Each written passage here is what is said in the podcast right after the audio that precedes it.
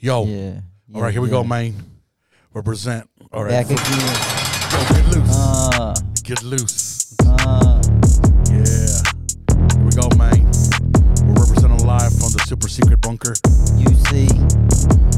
Hold it down. Undisclosed location. Yeah. All right, everybody. Yes, the podcast is back. Back again. I know everybody thought, everybody was thinking, what happened to Guicho Breach? Yeah. Everybody's been hitting me up on my Instagram. Not just joking. No, on my. Uh, no, we're back. Uh, welcome to the show. Um, Life speaks. We just had a little bit of uh, um, some scheduling conflict uh, going on and stuff, and so we're able to, or to lock it down here for for today.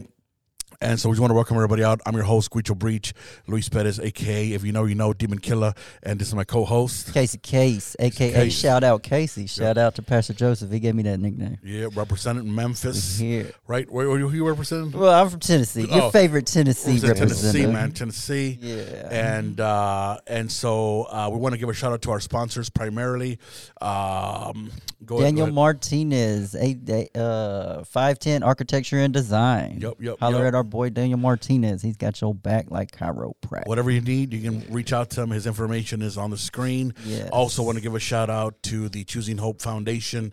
And um, just so you know, I mean, which everybody knows by now, the Choosing Hope Foundation is founded primarily, but not entirely, in prison and parole ministry, but it has all kinds of different branches that we deal with, and uh, uh, that it, it, it plays a part in, you know, uh, working with homeless, battered women you know, parole ministry, helping people get situated and established outside, uh, on the outside. And, uh, you know, a lot of the testimonies that you hear, uh, you know, in this podcast are all, uh, um, you know, part of what we have seen uh, God do through the church, but also through the foundation, um, Choosing Hope. And so, if you want to donate. So finally, everything is set up for you to donate and partner with us. So if you go to our website, Life, Life Speaks, yes, podcast.com. podcast.com, you can uh, give online. There is a section in there where you can give, donate, become a sponsor. We can mention your name, whatever uh, you want, and just partner with us. And You it helps. shout out. Yeah, and it helps uh, move forward in what we do, uh, helping people, working with people, and uh, also want to give a shout out to what's our others? Do you have any other sponsors, bro? That's it. Uh, I think that's it. True to Life Productions. Yes. True to Life Productions. Uh, also want to give them a shout out, and uh, and those are our sponsors. And so we welcome you to the podcast today. Yes. Uh, Thank you we for have tuning uh, in. Yes, thank you for tuning in. We have a great uh, privilege and uh, great great show because we have my good friend uh, Toby Soza here with us. Thank you up, for joining man? us. What up, man? hey, don't be shy, Toby. Speak louder. What's Yeah. good, man? What's good, everybody? And so, so Toby, uh, uh, just uh, he's part of the church. He's uh, one of the disciples here in the church. He's actually him and his wife are working on heading up our um, what's it called? Our choosing hope addiction program. our choosing hope addiction program. Yes. Our man, there's a term for it: substance abuse substance program. abuse substance abuse, uh, dealing with drugs, alcohol, life management, uh, character building, all those yeah. things. Him and his wife are working on, on heading up that curriculum for us for the foundation, and uh, doing great work for Jesus. Not just uh, not just through the foundation, but also in the church. Praise and God. so him and his wife, man, just just doing great things, believing God. And the reason why they're here and he's here tonight is because of the powerful dynamic of his testimony. And so that's what we're going to speak on tonight. Amen. And um, and so uh, just as we kick this off, Toby, um, just take us back, um, you know, to your childhood and just kind of like set the premise of things transpiring as we lead forward into your life. So let's go back back in time. All right. Um.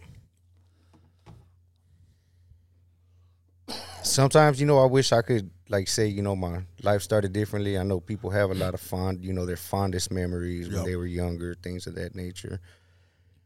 And um, this is kind of hard for me to talk about because I've never really talked about it until I came into the church, really, and um, with my whole life, kind of holding it in. But my earliest memory, you know, in my life was being molested by a family by a babysitter that I had. I was probably about seven, six or seven years old.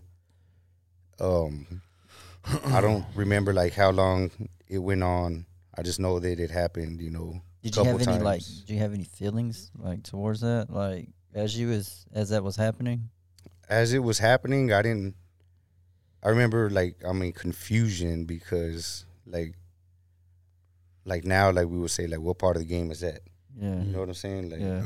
like what's going on here? So, I mean, I didn't know, I didn't know what to do. I didn't know what was going on. I just remember feeling a lot of confusion and just like going along with it, Yeah. you know. And um, um, I really don't remember too much. I just remember it happening. That being like the earliest thing I can remember. Where where was mom and dad at this point?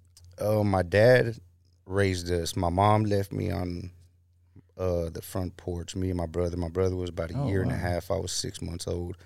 She left, literally left us on the front porch. So that's kind of different than what we've the trend we've been seeing. So you were raised by your father. yes. Your mom abandoned you just uh, in the front porch of somewhere, or front porch of your dad's house, or my my dad's house. Um, Okay. I mean, they were together and everything, and uh, I don't know much about their relationship, like, No.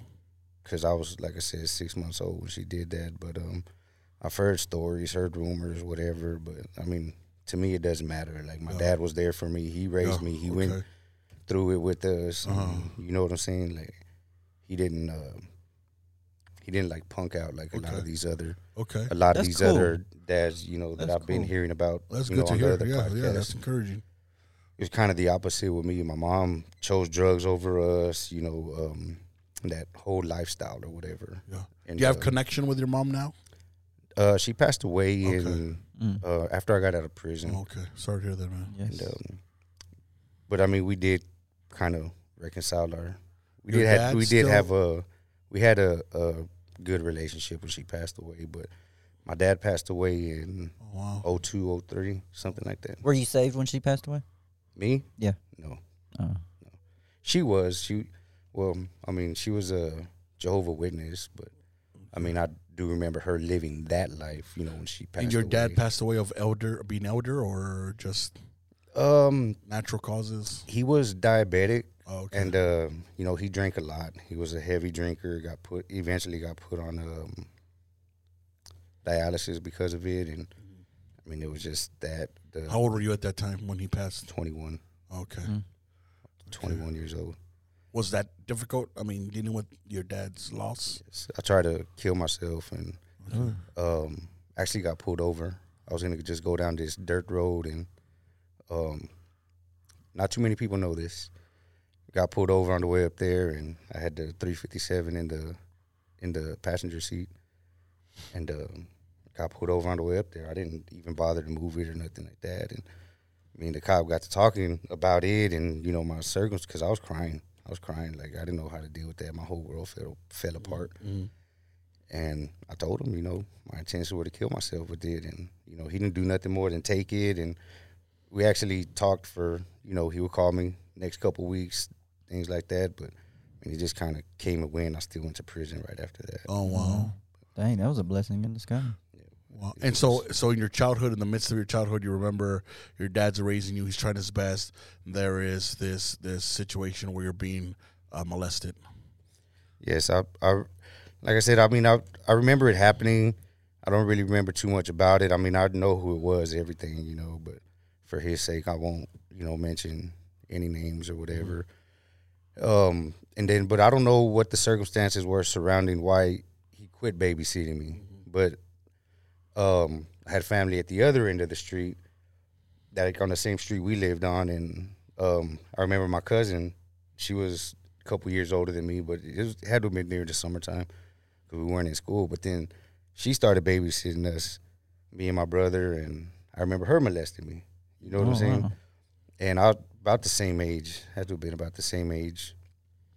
And um, I mean, those are pretty much my youngest memories. You know did what that I'm saying? did that mess with your your mental and emotional dynamic of of like being a boy, being a a man, I've spoken to victims of of sexual assault, um, uh, especially men that were molested by other men, and uh, and one of the things that I've been told consistently from these men was that one of the struggles that they had was that as they're growing up little going through this stuff they couldn't real they couldn't wrap their heads around whether am I guy or girl? I mean am I gay? Am I um, what am I? Like uh, I don't know what I am you know because I'm a boy but this is happening to me from a boy you this you know what I mean and it just messes up with their psyche and I mean I'm talking about some very vexing things that I've heard from men that've been through stuff like this where it's like it was like it's like so like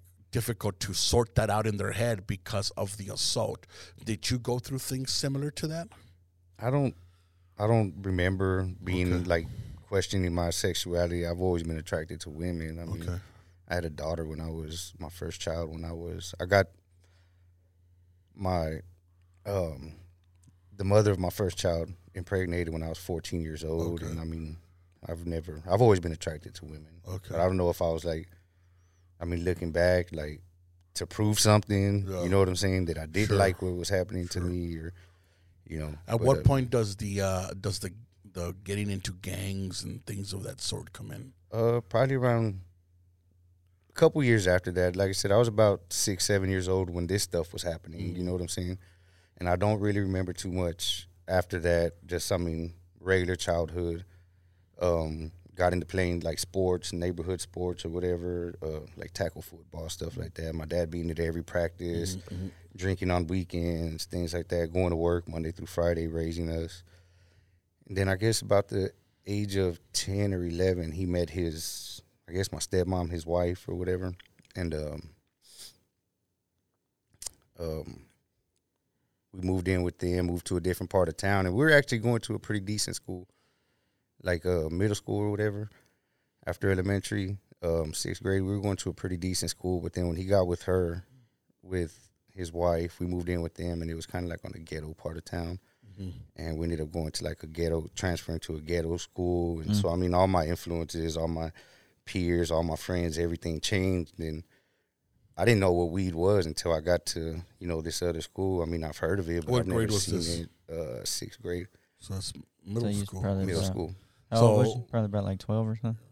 No, I was like, what's middle school? Like 10, 11? 10 11? Something like Alright. that. Man, that's crazy to think about that because, I mean, my my middle son is ten. You know what I mean? And you know they've been raised in the church and they have no clue. I mean, I started smoking cigarettes when I was nine. Wow. Like my best friend Ricky, before my dad got my stepmom. You was inhaling them? You're like, I don't, I don't remember. I remember at first like just holding them in my mouth, and then uh-huh. you know, Yeah. and then somebody said my brother was like, "Nah, you gotta inhale them," and I was like, "How do you do that?" And he started. I see him blowing it out of his nose, so I would start swallowing the smoke, not inhaling, but swallowing it. You know, and it would come out of my nose. So I thought I was doing it right, uh, and he was like, "No, you gotta like."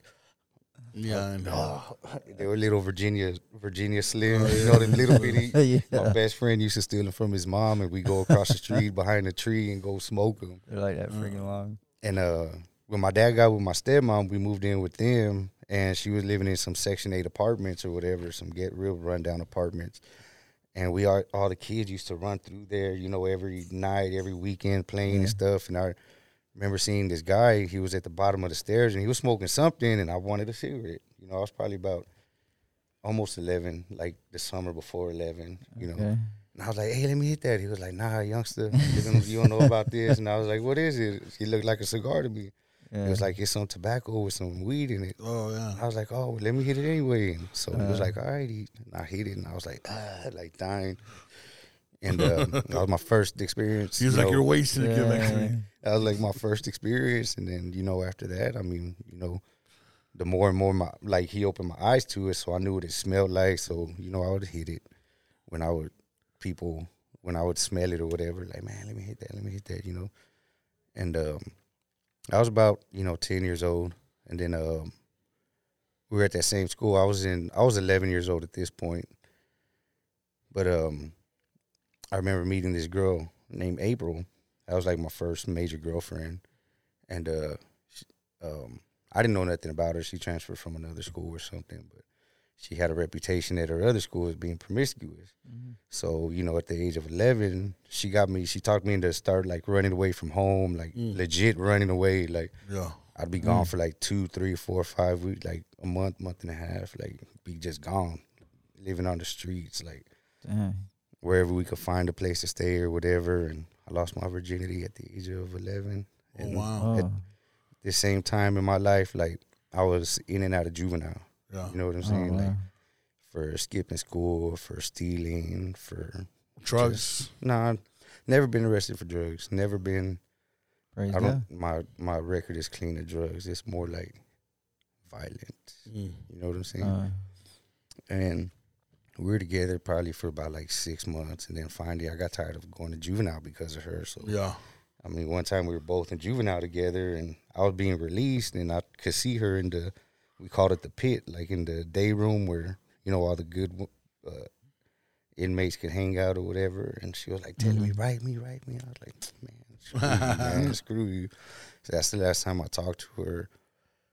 How does the And, um, f- uh, the ganging gang member stuff factor in through that? Is it through the juvenile thing? Or? Well, I met I met people. That's why I started like you know networking. Started meeting like this person, that person, because like tagging is big in Austin. You know, like spray painting, whatever. So I was like, oh, like you introduce yourself. You know, you don't. Hey, I'm Toby. Hey, I'm Casey. You know, like yeah.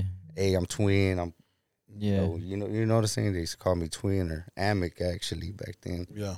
And oh, bro, I seen you hit up, and so you know, you kind of get to networking like that, and um, but uh, I started getting bad. This was sixth grade. I went to seventh grade, failed seventh grade, and um, like my second week in my second year of second grade, I dropped out of school completely. Mm. Like, you know, the running, the running away started, you know, happening. I wouldn't stay at home. Like, you know, I go, the police will send me home that same night, and I'm gone that same night. I go to juvenile, get out of juvenile a couple weeks later, and I'm gone that same night. Like, Oh wow. I was just wherever. And um, I have a cousin that's 16 days older than me, and you know, so we were pretty tight. Like that's my bro, or whatever. Like every time I went to juvenile, he was in juvenile right with me. When he went to, you know, we are just we were crime partners or whatever. And um, so his parents were more like laxed with him. Mm-hmm. Like my dad was always like, "Where you at? You better be home at a certain time, or I'm gonna whoop your butt, or you're sleeping outside. Ten o'clock, the door's locked. Like mm. if we're not ten o one, like we're sleeping outside. But mm. you know he can pretty much come and go. So I started hanging around more and more with him at my tia's house and stuff to the point where one summer I just kind of like moved. I just you know moved into the moved in with them, and she was cool with it. Or I mean, at least she never told me nothing. And uh, my my cousin, his older sister, my other cousin, she was hanging around with some people next door, but you know she's like 10, 12 years older than me or so than people. And they were over there smoking or whatever. You know what I'm saying? So that's how I started. That's how I met these people. And um, I didn't know like you know too much about gang banging per se at that point. I mean, I was rowdy. Don't get me wrong. Like I'll fight. Like you know, I was doing my thing. Necio, I guess they call it. You know, Yeah. Travieso. Travieso, like manos. My grandma used to say manos de fierro. boy, you know what I'm saying? But um, I started hanging around with them, and they live right on the other end of the block from you know where my aunt was staying at, where I was staying at. So you know we got kicking it every day. And I was 13, 14 years old. These people were like 24, 27 years old, like twice my age. You know Oh, what I'm saying? wow. But I started smoking with them, and then eventually I quit going everywhere and just started kicking with it, kicking it with them. And um, like the leader of the little clique, she's a, a dyke chick. Mm. You know what I'm saying? She she's a lesbian or whatever. Not surprising being in Austin, right? You know what I'm saying? keeping it weird, keeping it weird. Uh, but uh, she told me one day she was like, "Hey, like, they're um, we're cripping." You know what I'm saying? And she told me like, "Hey, cuz, you gonna have to get down and move around." And I was like, "Well, what's so those up?" people you were hanging out with were all Crips. Mhm. You didn't know that, and then she told Mm. you, or I you mean, I got- I, okay. I I knew like after a couple days I knew because they were all wearing blue. what was their Crip set? Do you know? MTC, Okay, but I mean, was it affiliated with one of the Los Angeles Crip sets? I know they did. A lot of IGC. Oh, okay. I, Insane Gangster Crip. Okay. Okay. But the little no, local neighborhood gang was Yeah. MTC. Okay, okay. Because Mm. uh, the neighborhood is called Montopolis, Yeah. but we call it M Town for short. Yeah. So MTC, M Town Crip, Okay. or the street that we lived on was Marigold Terrace. So Okay. either M Town Crip or Marigold Terrace Crip. Mm. You know what I'm saying? Like we're known in our neighborhood. You don't come down Marigold. Yeah. Did y'all have numbers? What do you mean? Did y'all have numbers? Was there a lot of y'all? In my neighborhood, there was about twelve to fifteen of us. So I mean, we were c- considerably small, being that the rest of the neighborhood, and I mean literally the rest of the neighborhood, every single block in my neighborhood was Bloods. Oh, okay. There was two spots in my neighborhood that was Crips, and that was MTC. Then there was a real small uh, mobile home park or whatever, and it's called Comfort Park. So they were CPC, Comfort Park Crip. Or no, you know what? There was a little small street, probably about like from here to Murphy back there, called Santo Street, but they were affiliated with the Comfort Park. But it was Comfort Park Crips and MTC, which was us. So altogether, there was probably about like thirty of us in the neighborhood. But you're talking about hun- like literally hundreds of bloods. Everywhere you go is Oh, just wow. What blood sets were they? Were they? Do you remember? um in Austin. I, I mean, I don't know who they ran, but I know the the neighborhood um set was a four one Blick, like click, but with a B. Yeah, yeah, four yeah, one yeah. four one. Blick. And um, the blicky man. and I mean we used to we used to go hard with these dudes, man. Yeah. Like I'm talking about, you know, they were older than me. I was like the baby in the neighborhood, Yeah. bro. Like out of everybody, I'm 13, 14 years old, getting it with grown men. You know what I'm saying? Like I'm, Mm. My mentality growing up was it's either two things gonna happen. You know what I'm saying? You gonna whoop me or I'm gonna whoop you. But I like those chances because it is what it is. If I got a gun, I'm shooting you. If I got a baseball bat, I'm gonna knock you upside the head. If I got my hands, I'm throwing my hands. Like Yeah. it's whatever, you know. And um, Did they get you young to like, you know, use you as like a crash dummy or anything? Send you out on crazy missions or anything like that? nah, because nobody really Or was even though like- she was our leader per se, like I was just that that firecracker. Mm-hmm. Like we could be driving down the street and I see somebody in red, like I'm jumping out the car, like, "What's up, cuz? What it was?" You know what I'm Mm-hmm. Saying? And I'm bam, bam, bam. Nobody ever told me like, "Hey, bro, go put in." Yeah, Hey, put in some cuz, go put in some work. Like they would tell Uh. me the opposite, like, "Hey, bro, chill like out, chill out with them guns." because there was one point when they she approached me and was like, "Hey, you want to start selling some weed for me? Like, I'll give you twenty bucks off of each hundred you give me." So I was like, "Yeah." So you know, she showed me how to bag it up, how to weigh it up, and she started giving people mm-hmm. my number or whatever. You mm-hmm. know, so they would hit me up like, "Hey, you got a dime? Hey, you got an ounce? You got this? You got that?" And I was like, "Yeah." So I serve them whatever, you know, give her, you know, thousand dollars a day, five hundred dollars a day, whatever it was. She'll give me my my cut Yeah. out of it. You know what I'm saying? And Dang, um, that's cool. we missed this part where you were saying that back backtrack a little bit where you were like she was hey man you're hanging out you got to get down with us like what happened at that point like, did they roll you in or something or? oh yeah, uh, it was my How many of homeboy. them was there? It was uh two of them. It was my my homegirl Pam and my homeboy Sean. And like I said, these they're twice as old as me. You know what I'm saying? So, anyway, they're like, "Hey, cuz you gonna have to get down, move around." You know what I'm saying? And I was like, "Well, what's up? Where y'all trying to do this at? Y'all want right here or go to the backyard?" Yeah, your like, homegirl. You said your Yeah. homegirl, right? Yeah, homegirl Pam. my she has some Pam. hands. bro. That's probably the only up until you know I went to prison. That was probably one of the only people that I feared in my life, bro. Oh wow. Because I mean, she looks she looks just as every bit manly as any of us sitting on the stage. Oh, you know what wow. I'm saying? Like cornrows in her hair, like you know what I'm saying? Like she'll get out there, bro, with dudes. And um, so, anyways, uh, they were like, "Well, let's go to the backyard. Let's go to the backyard because that's where we jump people in at." Like, or after I got down, that's you know that was like my tia's house became the spot. I was like what we call now like a trap house or whatever. Yeah. You know what I'm saying? But it was a spot. As soon as I got up to walk to the back, because they were like, "Man, this." They would be telling me like, "Man, this dude's cocky. This dude's cocky." You know what I'm mm-hmm. saying? But I know what I bring to the table. I know I, I even at that age, like I don't care. Like I know I got yeah hands. yeah You know, so anyways, I'm getting up and I'm walking to the back, and my homeboy Sean just stole me the back of the Oh, head. really? Boom! Ooh. And I remember falling down, hitting hitting like the side of my head, and my neck on one of the concrete posts to hold up the house or whatever. You know what I'm saying? The, Yeah. Yeah. the porch or The whatever. pillars, yeah, yeah. And uh, I just felt like uh, foot like on my side of my face, and so anyways, they wouldn't let me up. They wouldn't let me. up. How they long did just they roll started- you for? Like, think about like 30, 40 seconds, something Dude, like that. that's I a long remember it time, felt like dude. a lifetime. Felt like a lifetime, but uh, yeah, that that happened. And that was uh, it. You was in. I was in. in How'd you feel about that? Did you feel like, all right, you know, I belong somewhere now? Yeah, I felt did have like that, sense of belonging, bro. Like I felt like you know, I felt what I was looking, what You I was was looking for all the accepted. times, running the streets, trying to not just get away from what was happening at home, but find that sense of love, that Okay. that companionship, that camaraderie. You know what I'm saying? Like sense of belonging. Like man, Yeah. I found it. I mean, that's what Okay. everybody's looking. I mean, I think that I think if you ask a lot of, a lot of, I mean, a lot of stuff that we went through, you went through, Casey. I mean, everybody, even you know, the wives, and we, it's like everybody's looking to belong to. You know what I'm saying? Like everybody wants to belong. Like we just want to be accepted. It's it's so crazy because it's so true. We know about it. We preach about it. And it's like one of the foundational factors of people's lives is like everyone wants to belong to something. Like mm. like to not belong, it's kind of like it's like something Somebody right. me.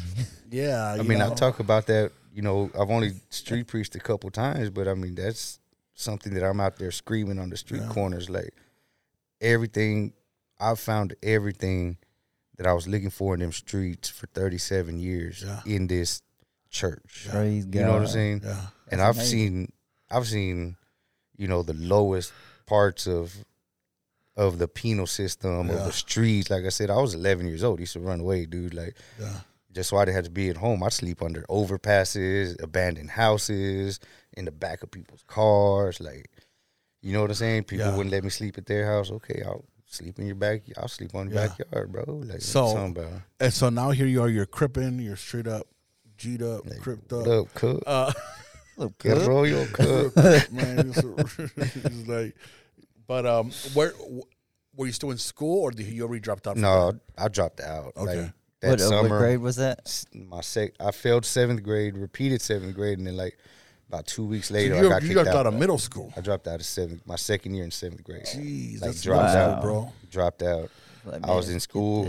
Like just went straight gang gangster selling drugs, selling dope. Um, Straight they told me, like I said, my my my house where I was staying at, my Tia's house became the spot. So we'd kick it there in the morning. They come roll blunts. You know, we smoke blunts at the house or whatever. And they were like, "Hey, look out, little youngster. I mean, you can't just be sitting around here doing nothing with your life, bro." And uh, so she was like, "You want to start selling, start selling some weed?" And I was like, "Yeah, I mean, cool." She said, "I'll give you twenty bucks out of each hundred you give me back." So you know, I Mm. started doing that for a minute, and then it moved up to like coke. You know what I'm saying? Like, yeah. I mean, I was never selling nothing like real big. I think where they did use me as a crash dummy, though, they kept all the dope at my house. But then after I figured out how to start weighing it and bagging it up, stuff like that, you know, I I wouldn't ask people. Somebody would come over for like a gram, I'd weigh it out, give it to them, you know, some white, whatever, some soft, and um. But I think that's where they were using me at because they were grown. So I mean, they go to TDC, they get years. If I get caught Yeah. with some drugs as juvenile, I'm going away you know, Just get slap 'em yeah, two, three months probation or something like that, you know. Yeah. And like people would come to my house and they would want to, you know, like anybody else, like, hey, you want to trade this gun? You want to trade this, this? You want to trade that? People, and my thing was, I would trade guns for anything, but I wouldn't give no more than a gram for it. I didn't Yeah. care what it was, like, Yeah. you know, cocaine or whatever, a gram of some coke. And uh, but my thing was like they come, like they'll have a handgun at 38, 45. I tell them, yeah, I'll give you a gram for it, you know, whatever, whatever. But how do I know if it works? Oh, we can go over here. I was like, nah, let's go to the backyard. Because if it don't work, I'm gonna beat the crap out of you with this gun, trying to sell me Mm. something. Trying to You know swindle me, trying to finesse me. Mm. So as I said, like every street on my block was Bloods. So to me, a lucky day would be somebody come bring me a pistol or whatever. You know what I'm saying? And um, I'll be able to go to the backyard and I'll see one of them dudes walking by on the next block. And I mean, I wouldn't aim at him. It was just kind of to scare him, but I would fire off on him. Pow, pow, pow, pow, pow, pow. You know what I'm saying? Dang. That's some real Crips stuff. You know, Yeah. and uh, just to see him, just to see him duck and run like that, you know, that empowered me, bro. and uh, one time, this guy came by. I mean, I've messed with him before, but he came by with a rifle. This was the first time I actually held a rifle. It was a 30 six with a scope, Mm. And I'll get into this in a minute. The guy that ended up shooting. When I got my first like major case or whatever, I had him. I put that thirty six on the top of his. Uh, he had an eighty one Cutlass Supreme. Put it on the top of it, and it was just like like from me to Casey right here. I had him in my sights like right there, but he was about from here to probably like CVS, Yeah. whatever it is right there. He was walking by. He didn't even know, but I mean, it scared me. I told him, "Nah, bro, I can't do He nothing would have for blown that." his head would have gone like this. Mm. Poof. And I was like, "That's too much power." I was 14 years old, bro. Yeah, I, yeah, I remember Dang. telling him, "Like, man, nah, that's too much power for 14. Come on, Toby, just give me a gram." I was like, "Nah, bro, I can't do it. Yeah. Can't do it. Sorry. I like So- handguns." So that led to incarceration. I mean, Yeah, um, because I did end up buying a, a little 22 semi-automatic a rifle Mm-hmm. or whatever. You know what I'm saying? And that was like my baby. That was, that's my baby. yeah, it's a But- good. I ended up, I ended up sawing the the handle off. Yeah. You know what I'm saying? Making it like a pistol grip and sawing off the barrel so I could hold it in my jacket at all time. And uh, anyways, one day it was the day after Thanksgiving, '96, November 28th. I remember walking to the little store, the little bodega in my neighborhood. It's called Tom Grow, and uh, you know it's just like little store, whatever. Went up there, bought some cigarettes. Just me and my homeboy, uh, rolling. And uh, cause he was 18, I was 14. You know what I'm saying? So, anyways, he was buying them on the way back. We crossed paths with this blood dude, and you know we were getting into it or whatever, and you know just having words right there. And uh, when I remember stepping out into the street, like we were gonna jump him. It was understood we were gonna jump him. He took off running. Mm. Anyhow, um,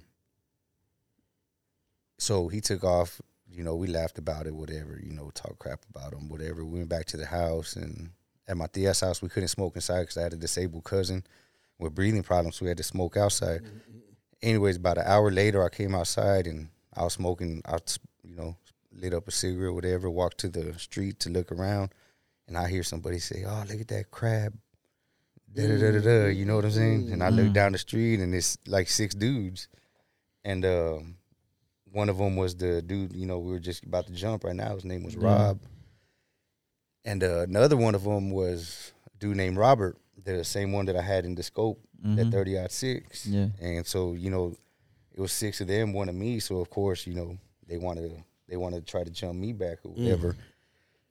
And uh, me being the person that I am, you're gonna have to show me, because the way I see it, like I don't care who it is. If it's ten on one, 20 on one, I still feel like I got, like I still got the upper hand. I don't know why. I just have that mentality. You know what I'm saying? Well, you know, like like Tupac said, you know, you put that gun on me, you better kill me. Yeah, you know what I'm saying. But um, so anyway, the you know we start bumping back and forth, talking trash back and forth, um, disrespecting each other. sets as they're walking down the street. And my homeboy, I guess he heard he was inside, and he was like, "Hey, what's up, cuz?" I said, "All these dudes trying to jump me." You know what I'm saying? And then I said, "Get that, get that uh thing for me," because we kept it like right inside, right above the little uh, china cabinet or whatever. So when they were like trying to circle around me, my homeboy brought it out to me, and he went inside because we didn't have cell phones back then. We just had landlines, so he went inside to go um, call my my homies or whatever. You know what I'm saying? So I just put it down. You know, I didn't. You know, I anyways I set the I set the little rifle down. You know what I'm saying? And I was like, "What's up? We can go toe to toe. I'll go toe to toe with any of y'all dudes." You know what I'm saying? I'll throw one on one with any of y'all cats, but uh, y'all want to jump? I got my homeboy too. What's up? Mm. They at first they thought it was a BB gun, and then um, they were like, "Oh, this crab got a BB gun, this and that, whatever, whatever." And then I was like, "Well, come get some." You know what I'm saying? Come get some, bro. And uh, so, anyways, I remember um, shooting. I think I shot one time in the air. I don't really remember what caused it, but anyways, they took off running.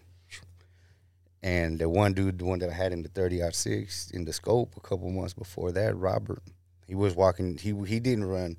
He was walking down the sidewalk. I'll give him that. Like he wasn't scared. So anyways, he was like, "Oh, this crab got a BB gun." So I, I was aiming at the back of his head too. He was like two, three houses down. But because I cut the barrel off, you know, the bullets mm. tumble Yeah, instead tumbled. of. So, anyways, I didn't get him in the back of the head. I didn't kill him like I was intending. What'd you shoot him at? That's a blessing. I ended up getting him like midway, like his back or whatever, Mm. like a couple inches off his spinal cord on the right side. Oof. And uh, then I, he fell down once he saw it wasn't a BB gun. Once he felt it wasn't a BB gun, oh, this crab shot me, yelling for his mom, mom, mom, mom, mom, mom, whatever. So his homeboys took off running across the street. When they Dang, heard they it left- wasn't a BB gun, they left him, bro. They left it. And I got in the street crazy. and I was like, "What's up, Rob?" I was like, "What's up, Rob? You started all this, you know what I'm saying?" And I had a little banana clip, an extended clip. It had like 27 Mm. shots or whatever. So I got out in the street and I was just like Tony Montana, like, "Pa, da, da, da, da, da." You know what I'm saying? Gangsta. And um, I didn't hit none of them, but I ended up hitting a car that went by. You know what I'm saying? A couple times, had a child in the bag, stuff like that. When I oh, found out, oh, oh, really? yeah. I mean, I didn't hit the child. It just there was yeah. a child in yeah, the yeah, back yeah, seat. yeah, you know, yeah. But Texas don't care. Texas don't play that, man. Yeah. Texas don't play Pretty that. much hit so that. I went on the run. They, everybody knew what was up. I mean, my neighbors were outside watching, like literally watching. Uh-huh. You're You in know, broad daylight doing this bro, stuff. It was like 12:08 p.m., bro. Oh wow. Like the day after Thanksgiving. So anyway, I went on the run. They knew who I was. You know what I'm saying? Wilding over there in ATX. Man, hold up. um, anyways, I went on the run for two days, and then what I I'm I'm not one like I ain't scared of no penal system, bro. I'm not scared of no TYC, no juvenile, no like I ain't don't know man put fear in my heart, like period. Yeah. So with that being said, you know, my dad had talked to me. I went by my dad's house and he was like, Man, you know, you was out there doing your thing. You know what I'm saying? You need to go turn yourself in. You need to go take care of that time, man. I was like, All right. So Monday morning, told my tia, I said, Hey, can you go drop me off at APD headquarters? She dropped me off. And uh, they took me to juvenile. And uh, I was in there like two months. During that time, I mean, I didn't know at that time, but my daughter was born. So, so okay, hold on. So, so you've done juvenile time for runaway and doing all stuff. This is, it's just the progression of your juvenile time. Just big time. How right? much time did you do for this juvenile thing?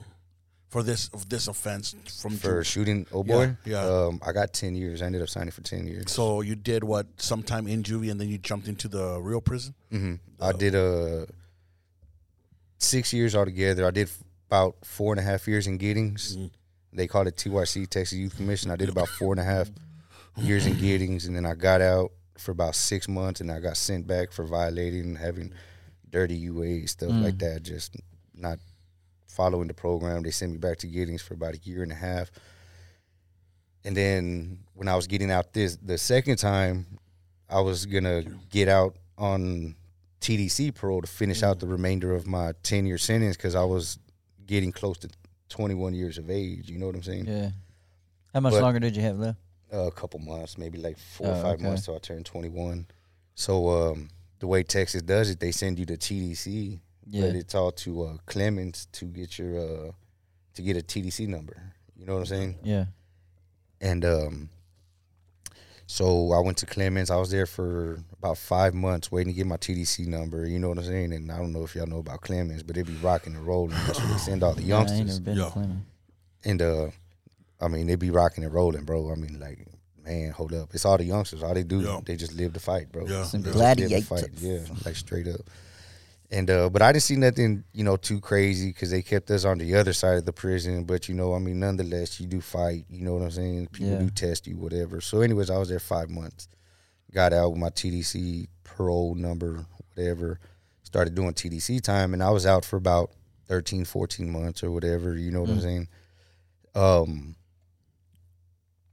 and I was, I guess, all right. I mean, I wasn't gang banging no more, nothing Okay. like that. But I was still hanging around with my homeboys. It wasn't about cripping no more. It was just about you know we're older, you know we live in life, you know whatever. I was back in Austin. So they were probably like those guys were probably now what like in their forties now Uh, or getting close to around- the forties. yeah, getting close to their 40s. and you're in your wow. twenties. I was well, I was twenty, about twenty years old, twenty one years old. So they were mid, you know, mid thirties. Okay. Oh wow. you know, and uh, but I mean, we still address each other as cuz, what's up, Yeah, cuz, you yeah. know, lock and seize, all that stuff like Yeah, that. yeah. But we just weren't out there like actively gang Yeah, banging yeah, no yeah. more. You know what I mean? Yeah.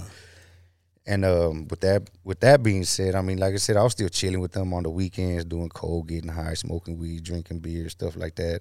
Going to the clubs. I mean, doing, but I was working as well. Had my own apartment in Austin, off of South Lamar, and um, I was out for about fourteen months. Well, I got to back up a little bit just to kind of give the why I went to prison, my next case Yeah, or I was gonna whatever you, Where's the next one coming? um so when I went got sent back to Giddings to TYC the second time before I got out, I read I read it in the paper. I read the Austin paper every day or whatever.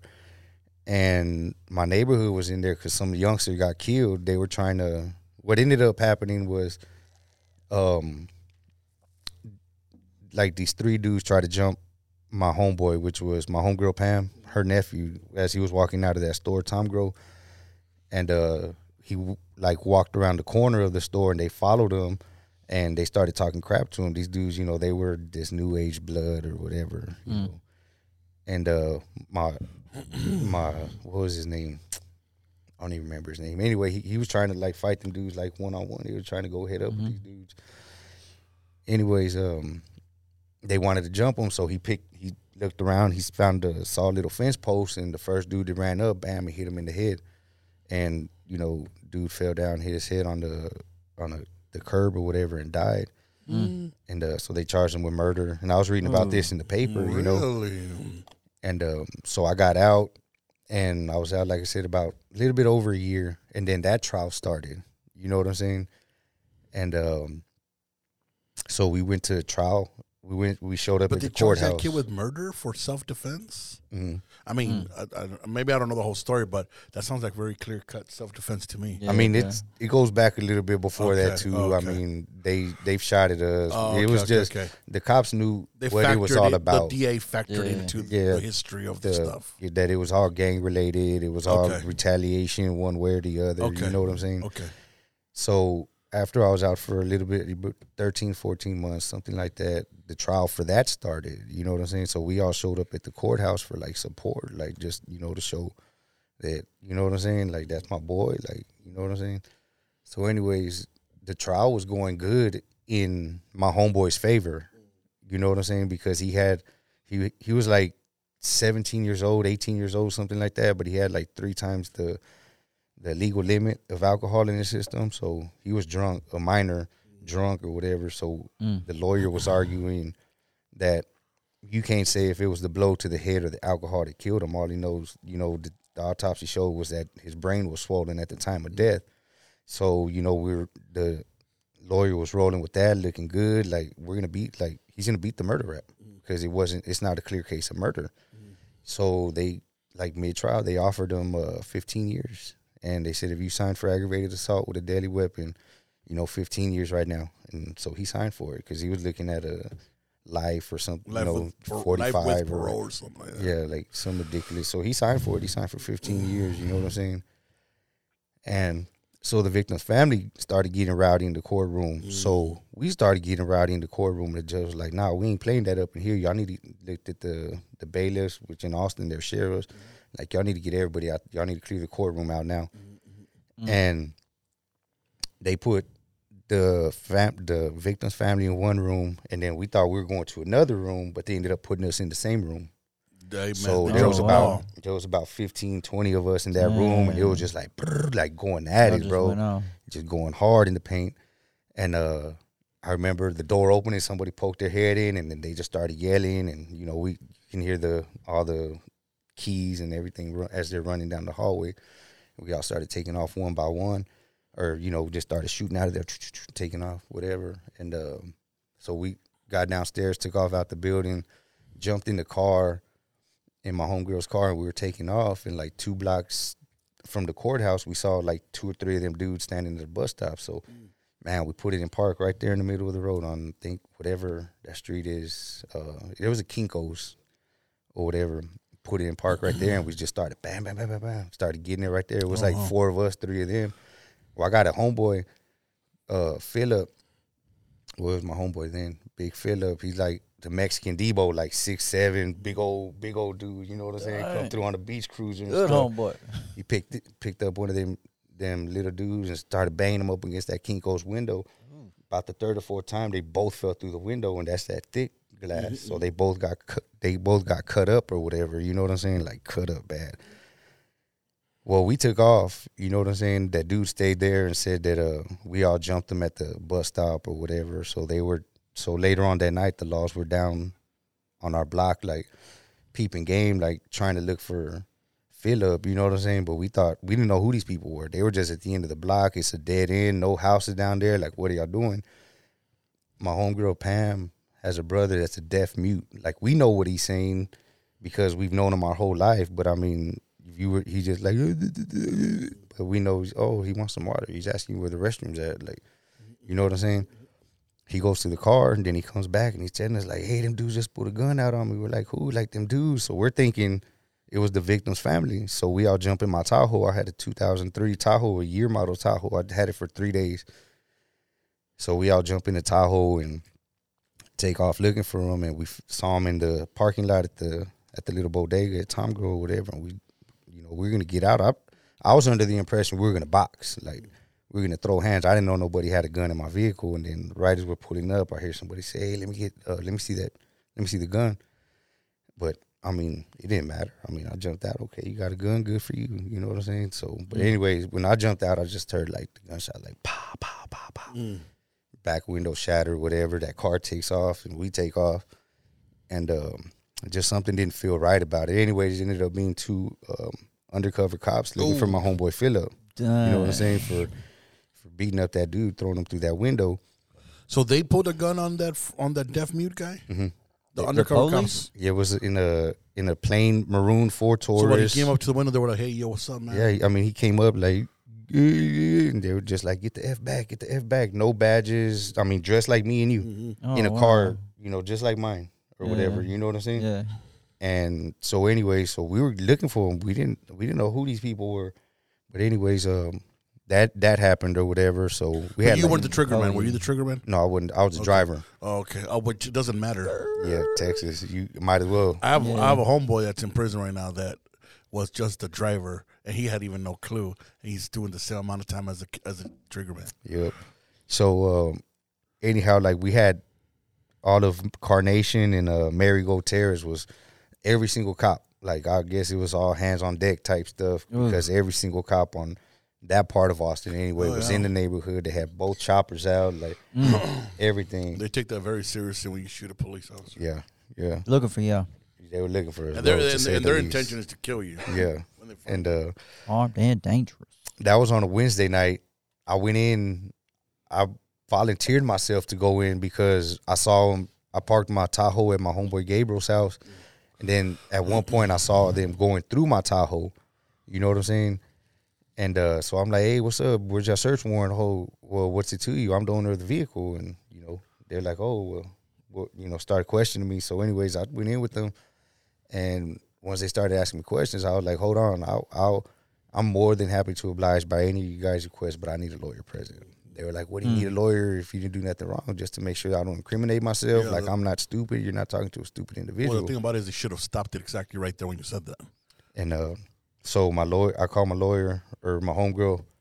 Um, it's a lawyer that we used or whatever. You know what I'm saying? Anyways, he was like, "Where are you at right now?" And I was like, "I'm downtown." He was like, "All right, just, just shut up and don't say nothing else till I get there." He got there, spoke to him. they let me out anyway. Friday morning, they impounded my vehicle. Friday morning, they told me, "Hey, come get all your stuff, um, from out of your vehicle."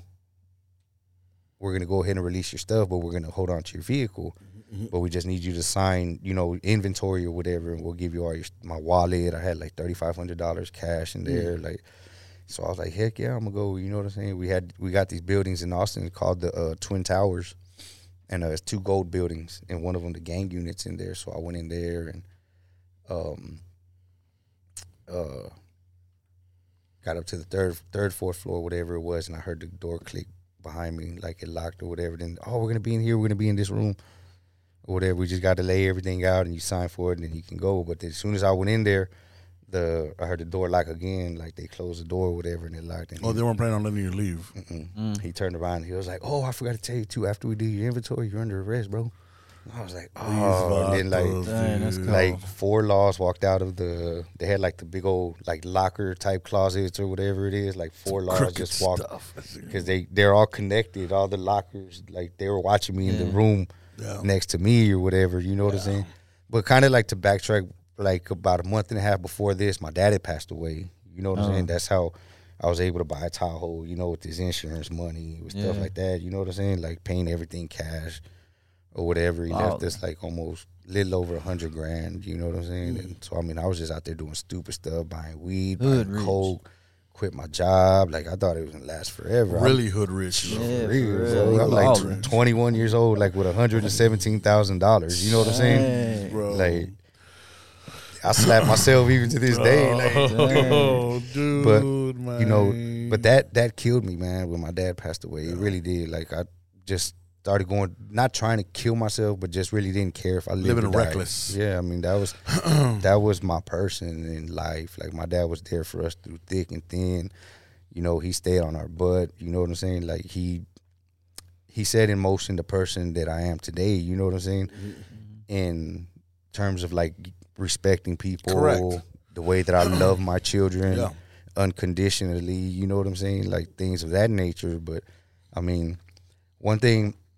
But anyways, that that happened or whatever, and you know, I remember after that, like I said, I was I was gonna kill myself, dude. I had a 357, and you know, I was going down this dirt road, kind of between Austin and Kyle, and uh, I ended up getting pulled over. I forgot what it was for, just a routine traffic stop, but the gun was laying right there. You know what I'm saying? And uh, when the cops started asking me, like, you know, if I had a permit for it, well, he told me like, don't reach for nothing. You know, Yeah. keep my hand on the steering wheel, whatever. And then he pulled me out of the car, and then he started asking me different questions or whatever because he could tell I was crying.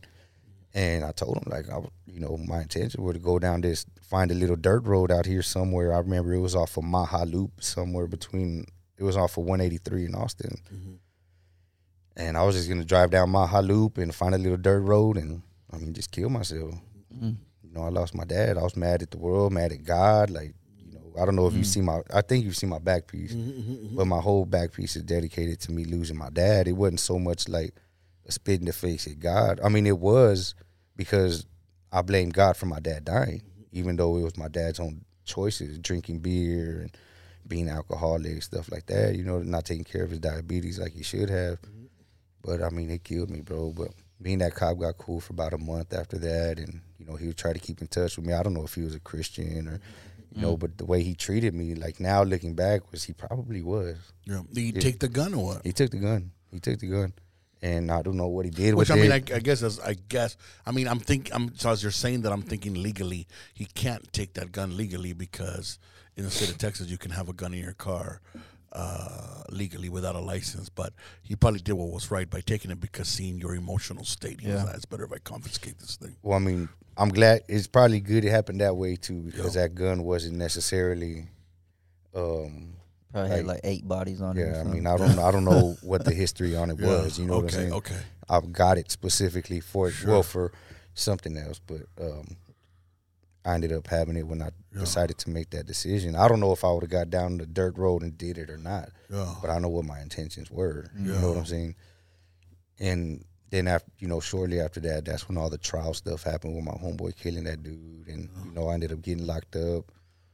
And uh, So then they swindled you into going to pick up your stuff from evidence, mhm. and they intended to lock you up. How much time did they give you for that, or what happened there? um, the for like the first six seven months they were stuck on 20 years Mm. 20 years 20 years. And we ended up getting some of the evidence thrown out so they came down to like 10 years. And i was like no i'm not signing for no 10 years. So anyways i was in county for about 13 14 months or whatever. And um, my first lawyer i paid him. I gave him $10000 dude. Gave him $10000 like paid him all up front. Then a couple months later never heard from him again Mm. Never heard from him again. He retired, took that money and ran. So I had to pay another guy. Had to pay another my my aunt. You know, she had a power of attorney over me, everything, and uh, we ended up giving another guy twelve grand. That was just to plea bargain for me. If we went to trial, it would have been. He was going to charge me twenty five thousand Mm. for a trial and everything, but twelve thousand just a plea bargain. But he said, I'm pretty sure I can for twelve thousand. I can pretty much guarantee I can get you what you're asking for and I had about five years left on the original ten year sentence when I shot that dude Robert.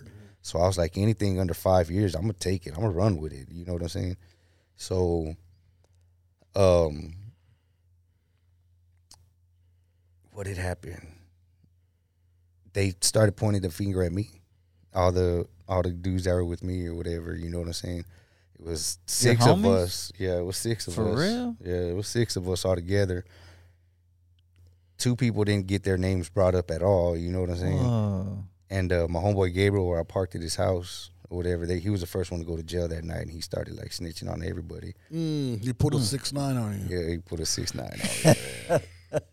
and uh, but anyways, uh, um, there's some stuff about that that I really don't talk about. But I mean, it was a miracle that the judge ended up telling us right before um, uh, trial. He said, "I'm offering you four years, Mr. Soza. Y'all have a good case. They have a good case, and um, I'm offering you four years. Take it or leave it right now." And the judge, I remember the DA turned it around like, "Excuse me, excuse me, Your Honor." And then he Mm. like, like, excuse me. Like last time I checked, my name was on the on the door. The judge. Yeah, the judge told the DA like last time I checked, my name was on the door outside of this courtroom, not yours. Oh yeah. I don't need your permission to do anything. Mm. She was like, oh, like oh crap, you know, she got all red or whatever. So I was like, heck yeah, like She's like, I'm offering you three years. you signed So- for it? thumbprint it right there and there. Let's go. You know what I'm saying? And uh, but my what I had left on my original sentence, like it was about five and a half years, almost six years left. You know what I'm saying? I, that's ate up the four years. Yeah. But the way it worked out, I technically went back on a violation instead of a new charge. So when I got Ooh. to hmm. TDC, I started seeing parole right away. But I wasn't trying to do no parole. Like Yeah. you know, I was 21 years old. I love to fight. Like I love to scrap. So being in TDC, like I wasn't missing nothing from the free world. You know what I'm saying? Like I had, I remember having this feeling of I made it. I made it. Like people go to college and they're like, oh man, you know, I'm at UT, I'm at Yeah. USC, I'm at Yale, I'm at Princeton, whatever. Like I made it. Like I'm in TDC, bro. Like I made it. I'm here. What's up? You know what I'm saying? So that was just me. I had that mentality of I made it. Were it. you already down with uh, the tango? No, no, no, Or- no.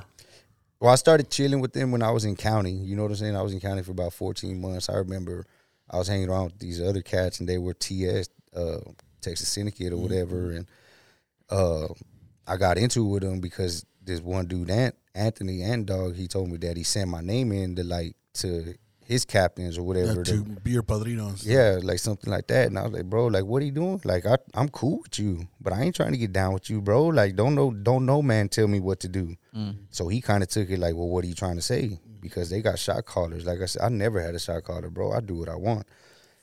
And um, so me and that him got into it. Did, did it cause conflict with you with the tangos and you with you like being a crip too? Is that like a conflict? Nah, because I mean, The Crip stuff didn't even didn't even factor in. yeah, yeah. I mean, once once I got to the big boys, like it was all about my race, Oh, bro. It was all about yeah. my my hometown, bro. Alright. Like you know what I'm saying? Like those are my homeboys from the street. This is these are my homeboys in here. My homeboys in the street can't protect me. What they Yeah, gonna do, right? You know what I'm saying? Yeah. Like, heck, nah, bro. I got down there and like after me and Ant got into it behind that, you, my celly was a Tango Blast. He was, you know, he was in prison before. So, anyways, I was cool with him and I was cool with this dude Ant, like with different. people. I'm cool with everybody as long as you good. If you good people, I'm good people. Yeah. You know what I'm saying? Like that's just how I am. I'm gonna treat you the way you treat me. Period. I'm gonna treat you the way you treat yourself. Mm-hmm, mm-hmm, mm-hmm. Period. So, anyways, um, you know, me and him got into it or whatever. So, you know, I don't, I don't mess with him no more while I'm in county. But I started messing around with my celly a lot more or whatever. And so when I got down, you know, it was just, I mean, natural. Like I said, they, I didn't know what Tango Blast. I've heard of Tango Blast, but I didn't know what it was. You know what I'm saying? But then once they explained it more to me, like, okay, nobody called no shots for me. I could do this. So they my first unit I went to was the Goodman unit, and that's like a that's a trash unit. Like I, I don't know how to say it. It's um it's a a punk farm. You know what I'm saying? Like Mm. uh, it's a punk. It's like for scary people or whatever. So I called my three major cases and I took off. I uh, threatened the captain, tried to fight him, stuff like that, and then they sent me to. Uh, I ended up coming over here to Connally, and the, my first day there at Connally, I was in the dog kennels waiting to get housed or whatever, or whatever. You know what I'm saying? Waiting for my housing or whatever. And uh, about three or four hours into it, I remember hearing like the sirens go off, like lockdown. You know, everybody report your cell, whatever. And then come to find out, they they had locked it down because they were doing a random search over on the dorms or whatever, and they found parts of a 22 uh, little handgun in the dorms or whatever. You know, so they were locking it down. And I was like, dang, that was my like first like That was your introduction Oh, to crap. Connally unit. yeah, like to like man, hold up, like Yeah. this you is still have this that is sense real. like I made it. nah, I had that sense like man, hold up, like what you know what I'm saying? and Connally is, is I think we I asked you earlier. That's Gladiator School, right? That's yes, Okay. yes, boys rocking and rolling. That's where the Texas Seven Yeah. Uh, that's where them dudes escaped from or whatever. And uh, so that happened. We were on lockdown for three months, and I had homeboys on either in cells on each side of me or whatever. So I mean, you know, we chopping it up the whole So time we're you on so you got down with with uh, Tango at that point. Yes, I thought we were on like like I said, we were on lockdown for ninety days. My first day there we went lockdown ninety days. We were off the first day, and that's when I kind of met everybody. You know what I'm saying? Then the second day, they went ahead and gave me my quota check, which is you know them banging you up, putting you in or whatever, putting you down. How long did that take? I went. It was two on one. Then we took a 30 second break, two on one, another 30 second break, two on one, 30 second break, and then a one on one. So it was about five minutes altogether. Mm. And I mean, it was just pure hell. But I think that first round, I think I think I can honestly say, you know, walk away from that first round because I slid that dude. Mm. Like as soon as they closed the door, boom, I caught that dude in the chin, and he slid from about here to pastor. So that allowed Mm. me and A Rod to go just head up, just brrrr. hmm and then you know that second round or whatever. That's when I started getting winded, bro. And I was like, oh They're just trying to see what you yeah, about. it- well, because I mean, I went in, I had some gold, some twenty four karat gold Fendi uh, glasses or whatever. You know what I'm saying with the like w- the the lenses like you got that dark end or whatever. So they wanted to break me. They wanted me to break. They wanted me to fold up so they could take my glasses. Mm. You know what I'm saying? But I was like, "Sh- man, come on, bro. I done hear y'all dudes talk. Like, I ain't that one. You know what I'm saying? Y'all gonna be my butt, but y'all gonna have y'all gonna have to. I'm- you know what I'm saying? Make it work for it. So, anyways, that happened, bro. Five minutes. My second day off of lockdown, and then the third day, like, man, that's when it like that's when reality really set in for me right there. Like, that's when I knew, like, I had, dude, like, you got to calm down. You got to calm Mm. down. Like, we're sitting at the table, we're playing old was you? spades. I was 22, I believe Yeah. and um 21 22 something like that. And uh we were sitting down at the table playing spades with our little makeshift cards or whatever. And this white dude comes up to us and he's like hey if y'all got anything in the day room y'all need to put it up. We're gonna handle it up on some trash. So we like all right cool. It's just prison politics respect thing. Because if they don't tell us and we got a pocket full of contraband you know what i'm saying? Like no nah, now we got some problems. So out of respect you know we don't tell nobody if we're gonna do. Tango Blast doesn't tell nobody because I mean we're statewide. I mean Yeah. we're the biggest threat to TDC. You know what I'm saying? Like at this point. And uh, so anyway, he came, told us my homeboys got whatever they had to get out the day room, whatever, and you know, um, probably about forty feet across the day room. I have like a perfect view of it. Like I'm sitting there, like with my head down, but I'm looking at him like you know at the top of my eyes or whatever. And um, um, just- I'm just watching these two white dudes, and they're the one, the trash, the trash white dude sitting at the table across the across the day room, and these other two white dudes are like walking, you know, walking around the day room. I mean, it's nothing unusual. And then after the second time, the dude that was walking like from behind us, the same one that told us that he's gonna handle up on his trash. I remember him pulling his pants like out or whatever, and then, you know, I remember seeing the sock come out. I already knew what it was, you know what I'm saying? But he had a fan motor, and you know, we take him out, put him in the sock, and we beat the crap out of people with them. But he took it out. I remember him cocking that thing back, dude, and um, like he hit, like he swung it, and like my bad. But anyways, he caught him in the back of the head. And, like I'm watching this, like with my eyes, like I watch it happen. I seen the blood splatter. I seen mm. his brain splatter on the wall behind him. Mm. Like I saw it all. I saw his like eyes, like when he went slump, he you know his eyes rolled back in his head, and the dude that was walking, you know, like the opposite way in the day room. He literally like Superman that dude over the table. He didn't know what was going on. I mean that it was to that extent that he was already dead, but he just started like going in on him, boom, boom, boom, boom, like beating the crap out of this dude. And the first white boy, he like swung the sock back to he was gonna hit him again with the fan motor or whatever, and the fan motor flew out the sock. But I mean, the dude was already like like on his way down to the ground. He was dead. His whole brain pan was gone. You know what I'm mm-hmm. saying? And but one thing somebody told me before I got to TDC was regardless of what happens, act like you've been through it before. Mm-hmm. And my heart's going like a million miles an hour. Like I'm literally scared. Like I'm watching this. Mm-hmm. You know what I'm saying? And mm. and I've been I've seen death before. I've seen I've been you know what I'm saying? Yup. It's a whole different spirit. it's a whole different thing like when you're actually watching it i mean i remember when i was 14 years old when i used to gangbang dude like i'm sitting there and this dude walks by and him and his homeboy tried to jump me the day before that and it was just me my homeboys were at work and that was on a friday saturday morning all my homeboys are there and he's walking down the street by himself and i they're like, "What's up? You want to jump him?" I was like, "Nah, I want to get it one on one with this dude." And so I told him, "Hey, what?" I, you know, started disrespecting his blood set or whatever, and he got scared. Put out a he had a 357. He pulled it out, put sh- shot it one time in the air, expecting us to like. Some of my homeboys like took off, got scared or whatever, but me like the way I was raised, like you run to a gun, but you run from a knife. You know what I'm saying? So as soon as he busted one time in the air, I started chasing him, boom, and. uh he started running. He was taking off down the street. I was 14. He was probably about 20, and he's like just behind us, like pop, pop, pop, like just shooting wild. Once that gun started clicking, he took off. So I mean, that I already knew he was a he was a he was a mark. He was a punk. You know what I'm saying? He was a coward.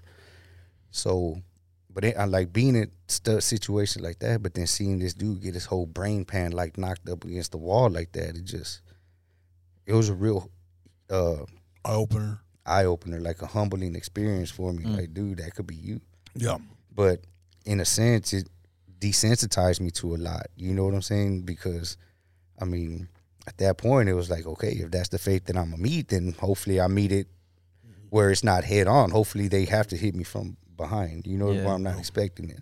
So, anyways, that that happened. You know, I did the rest of my time. Did about five and a half years in prison. Is that where the Um, dope came in? The dope. Yeah, we- using dope. No, no, no, no. That came in. We moved to San Antonio. Okay. I met my wife when So I you got out of prison. So then you did your years, right?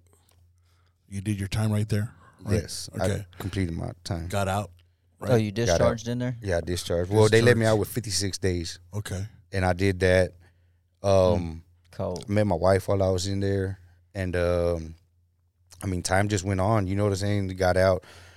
wasn't gang banging. wasn't even hanging around my homeboys no more. I moved out from Austin to Marble Falls, and um, met like just a whole new, you know, group of people or whatever. You know what I'm saying? Me and my wife ended up getting. We started having kids. The whole family dynamic. I was being responsible, working. You know, go out drinking stuff like that. We attended another church, but in this church, you know, it was okay for us to go drinking Saturday night with the same people we were worshiping with on Sunday morning type stuff. You- and wow. the pa- and the pastors just seemed to be okay with it. You know what I'm saying? Yeah.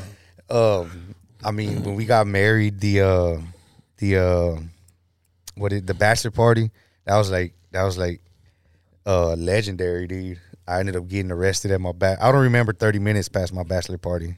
Dang. I really don't. um, but I ended up going to jail, and um, that's I guess a story for another time. But anyhow, I was drunk, went to jail, and um, but life seemed just to progress, progress, progress. Um, doing our thing. We had three boys at this time. You know what I'm saying? And uh, we ended up having my daughter. We prayed about her, man. We prayed, we prayed, we prayed. I mean, there was no like church dynamic in our life, like you know how we are now. I mean, period. But I mean, we still prayed, like God, please let us have a little girl. Let us have, because our plan was we're just gonna keep having kids till we have a little girl. You know what I'm saying? If we had seven boys and then a little girl, so be it. We're gonna buy a school bus. You know what I'm saying? Right on. So, anyways, we ended up moving to San Antonio because uh, my decision behind it was, you know, I found out my mother in law was having an affair on my father in law, Mhm. and um, when my wife found out about it, I saw it in her. I saw it about her that it broke her spirit, like Mm. because she, I mean, it was her, technically her stepdad, but he adopted them when he married the mom. That was Mhm. the whole thing behind it. I'll marry you if you let me adopt the kids. So when we found out she was having an affair on my father-in-law, I told her like we need to move from here because we were literally neighbors. My mo- their house and then we lived next door to them. I didn't want my wife going through another divorce and I didn't want my kids seeing divorce that close to them and growing up thinking that it's okay because I've always said I want to break cycles in my life. I don't want to be the same broken household as I grew up in, as my wife grew up. I don't want to show that to my children. And uh, so we moved out here to San Antonio, and I was working sometimes during the day, sometimes at night, and I was helping my homeboy, um, like clip dro, like get the little Mhm. leaves off the dro and just like pretty him up or whatever. Manicure. And um, you know, he have like ice chest full of this, full of full of weed, full of doty. You know what I'm saying? Mm. And uh, he would literally like just boom, hey, here, take that for y'all back there. Once we got done with it, and uh, so because he had a house behind his house, and that's where we were staying at. when we first moved to San Antonio, and I would get like tired, and he was like, "Hey, twin, come here. Hey, you ever mess with ice?" I was like, "Nah, I ain't ever messed with it." He was like, "You're not gonna get addicted to it or nothing." I was like, "Nah, bro, I'm good," because I needed something to stay But up. you had no idea what it was, though. I've never messed with it. Mm. And I just, I mean, I know people who have that were addicted to it. You know, I've seen them, and that's why I never bothered because I didn't want to be like yeah, that. ice m- meaning meth. In case anybody Yeah. doesn't know, ice. Meth, methamphetamines. um, and um, How old were you at this time? I was, this was five years ago. I was like 34, Oh, something okay. like that. What year did Trump, what year did Trump get elected? It was that same Uh, year, Tw- yeah, yeah. I don't know. uh, 2016, something Yeah, like that. four years back. and uh like the meth it didn't we i didn't use it for long maybe like two years but in that two years like it just took complete control of my body like Ooh. um i just gave up on myself So okay, so have you ever done meth? Now, about here, you tried your first hit. What happened? That very first time you smoked that demon Mm. i didn't smoke it. I snorted or it snorted it. um i just felt like that burn down my Mm. throat. And then like when i came up like tears came out of my eyes. But i remember it felt like fire bro. Like it felt like fire. And i was like oh man. Like i fell in love with it. Like i was in love. Like the first time i kissed my wife the first time i held my child the first time i you know fornicated the first time you know man But then this meth took. was right there but then it this took precedence over that. man, like quick. Like I said, within two years, my whole life was in shambles, dude. Um, I couldn't go without it. Like when I started using, I was probably about 220, 230, something like that. At my lowest, I got down to 108 pounds.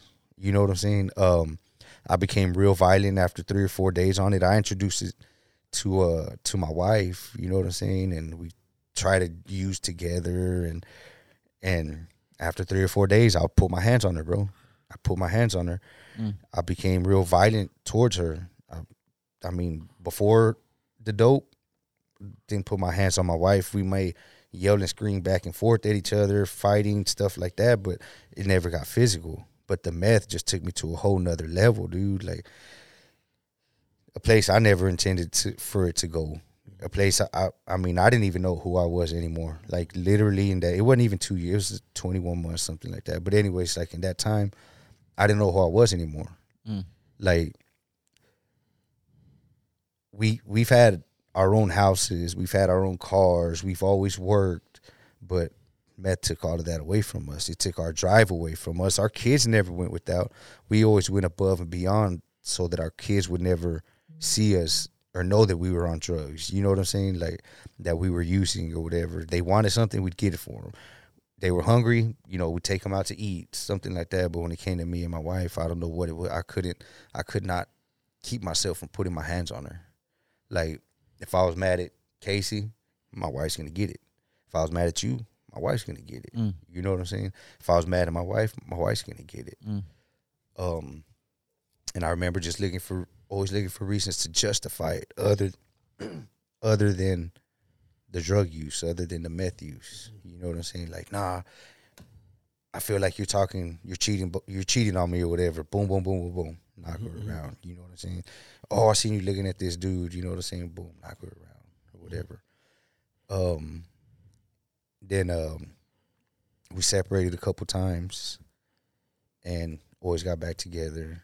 Um, March 6, 2000, two years ago, what was 2019, we were separated. I was with my brother. She was thinking a battered women's shelter in uh, Marble Falls. which is about two and a half hours from uh, Lockhart. My brother was at. She calls me hysterical, like, "What did you do? They're taking the kids." I'm like, hold on, what do you mean? Anyways, come to find out, CPS was taking the kids from her, and she thought, you know, it was me. Come to find out, you know, her mom had called CPS on us. They were removing the children from her, or whatever, and um, uh,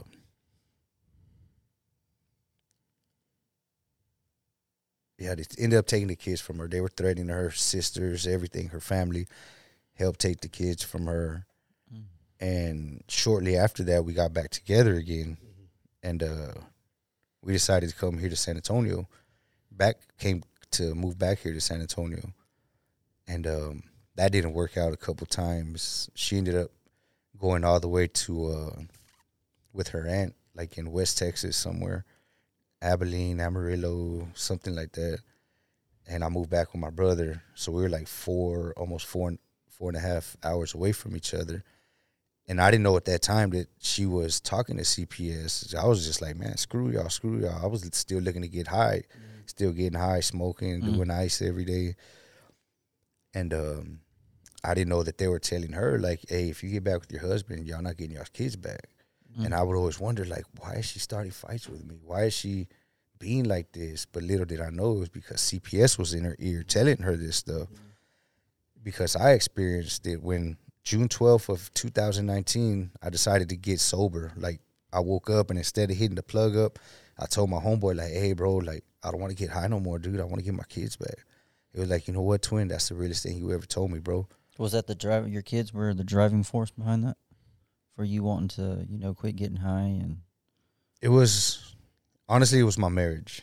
okay, you wanted to fight for your marriage. It was my, I wanted to fight for my marriage. I can't That's powerful. I could never see myself in any situation in my life, bro, without my wife by my side. Mm, like- that's powerful. I've always tried my hardest to protect my marriage at all costs because even then I understood that at some point in their lives, my kids' lives, they're not going to be in my house anymore. And I'm not going to jeopardize my marriage to make my kids happy if that makes sense. Like to me it's wife and then my kids, not kids then my wife. If I put Mm. her number 4 or 5 in my life as far as priority, what's going to happen after 18 years when my kids are out of the house and it's only me and her in the house. I've been Mm. neglecting her for the last umpteen years, Yep. and now I got to play makeup. I didn't want to do that. You know what I'm saying? So I always try to keep that separation between marriage and daddy, marriage and family, if that makes sense. I just could never make it make sense until I came into this church. But Okay. we were separated, and August 22nd of 2019, we decided we're gonna give it one last chance. One last chance. If it doesn't work out this time, like we both go our separate ways. You know, mutual decision. We're not gonna be ugly about it. Like we're just gonna go our separate ways, and whatever happens, happens. And um, we went to Corpus. Me and her out one night, and uh, we just talked, put everything on the table. This is what it is. This is what it is. Take it for what it is, and move on. We're like, okay. And um, we were back here in San Antonio trying to do our thing, but we were still getting high. Or I was actually sober at that time. The kids were gone at this point. Yeah, they were with my mother in law. CPS gave them to my mother in law to hold for us till we got right. And um, um, I was sober at this time. I was, I mean, off of meth. Anyways, I was still popping bars, exos, and uh, smoking weed. You know what I'm saying to help me not do ice Yo. and um, we're good. You know, I'm doing day labor. She's working, and we got a hotel room. We're paying day to day. My brother in law was like, "Hey, can y'all help us out? I want to get clean." And we brought him in. We were like, "We got hotel room with the extra bed. Y'all can go to work and help us pay like half. Of, you know, we pay on a weekly basis." Long story short, my wife had to go to the hospital from the swimming pool at the hotel, and so you know her purse and everything was in the room still. And you know, I told my brother-in-law like, "Hey, bro, watch all our stuff. You know what I'm saying? I got to take your sister to the hospital. The ambulance came and got her. That was uh, Friday night. They admitted her. Saturday um, came they released her. We went back to the room, and all of our stuff, her purse was gone through. All of our money was gone. All of our good clothes were gone. Like, Dang. like these fools jacked us. My brother-in-law and his girlfriend jacked us, and they were gone. Mm. You know, so we didn't have the money for the room, and it was due that Saturday. Oh, so wow. they said, y'all can leave y'all stuff here till tomorrow. We'll give y'all 24 hours, but y'all can't stay here. Y'all got to be gone. Mm. So me and my wife got what we could, got our important paperwork, CPS stuff, got I think a pair or two of clothes, and we were gone. I was gonna go to CSL on Nacogdoches, and, Is that where your Mm-hmm. homelessness starts? Mm. and um, uh, well, I mean, we had been homeless Yeah. before, but I mean, we had a car to sleep in. Sure. That- We were sleeping in Walmart parking lots. Mhm. You know, I would go go to work, go shower at Sonic restrooms, but we just never had a place, you know. But you know, I was gonna go donate plasma at CSL that day, and my wife was tired from walking. We didn't even have money to get on the bus. Mm. You know what I'm saying? Like we didn't have money to eat. We were hitting people up, like, "Hey, can you give us twenty dollars? Can you send us ten bucks?" We just like, "Nah, we can't do it. We can't do it." We had already burned every bridge Mhm, mhm. in our life, and um, I knew my wife was tired, so I was like, "Man, screw it. I'm not gonna be able to donate today. Like, I'll go tomorrow." And uh, we were right there on Perrin Beitel in Wurzbach. There's a laundromat right next to Tejanitos restaurant, right next to a bar. And we went in there because they had Wi Fi there. You know what I'm saying? And um, so we were sitting in there on a bench, like figuring out what we're going to do with our life. Like, we're homeless. Mhm. We're Mm. homeless. We're like, we're homeless. Mhm. How what I long? mean? How long was y'all? You know, homeless. How long? was y'all Thankfully, oh, honestly, bro, only one one night. Homeless? one night. Oh, And it was that night. okay. I mean, we were literally contemplating our life. Like, we're homeless. Like, yeah. you know, homeless, but with certain provisions. But that night was like, That now we're just straight up on the street. I mean, from that night on, we didn't know what we were gonna do. You have we had no no clue. life, no money, no bus money, no nothing. We had nothing. When I mean like nothing, we had nothing. We had officially hit rock bottom. Mm. Officially, like officially hit rock bottom, bro. And it was like setting in as we were sitting at that laundromat, and a young lady was sitting there, but we didn't pay her no mind. She's sitting there reading a book. And me and my wife, we moved because I felt like she was ear hustling, like in our Yeah. in our business. So we went She probably was. you know. I mean, knowing who it is now, like yeah, she she was, she was, she was ear hustling, bro. We'll give you a shout out a little bit. I mean, if I if I say her name, everybody be like, yeah, she was ear hustling, bro. but, so I'm like, hey, come on, let's go over here, and go by this over here by the wash and dryer and talk real quick because this girl over here making me uncomfortable. So we go over there, and I did, a minute or two later, this young lady comes up to us. She was like, hey, uh, I wasn't ear hustling or nothing, but I kind of heard y'all talking. Can I pray for y'all? Should have been like, hold up. Yes, you were ear hustling, first of all. she was like, "But can I pray for y'all?" And usually, you know, I'd be like, "Man, get away from me with that Jesus junk, man. Where was where was Jesus at when, you know, when this, when that, you know?" And and me and my wife looked at each other, and I just shook my head at my wife, like, "Yes." She shook her head back, and I was like, "You know what? Yes, I need prayer. We need prayer." And she went called uh her homegirl. Her Homegirl. And here they come, and they're going off like They're- Jesus. they're- they you are know, called the dynamic you know, duo. Take dominion and you know, blah, duo of the da, da, da, you know, start You know speaking in tongues, and I'm like, hey, hold Yeah. up, bro, like. This ain't even that kind of party, man. Like I'm a Christian. What what, you doing? Speaking this Allah, I thought it was like, you know, some Yeah. Middle Eastern talk or something like that. But because they go, they both going off in tongues. And my wife like squeezed my hand because she knew it was coming. I was about to tell him like, "Hey, bro, like look got going on with that stuff." And she squeezed my hand. And anyways, um, they sat there for about another hour and a half talking to us, man, talking to us about this church that they go to and how great their God is, and you know this, that, and the other. And I'm just like, oh man, come on, just give me like some money so I can get a sandwich or something, like, you know what I'm saying? And, um, I remember her calling.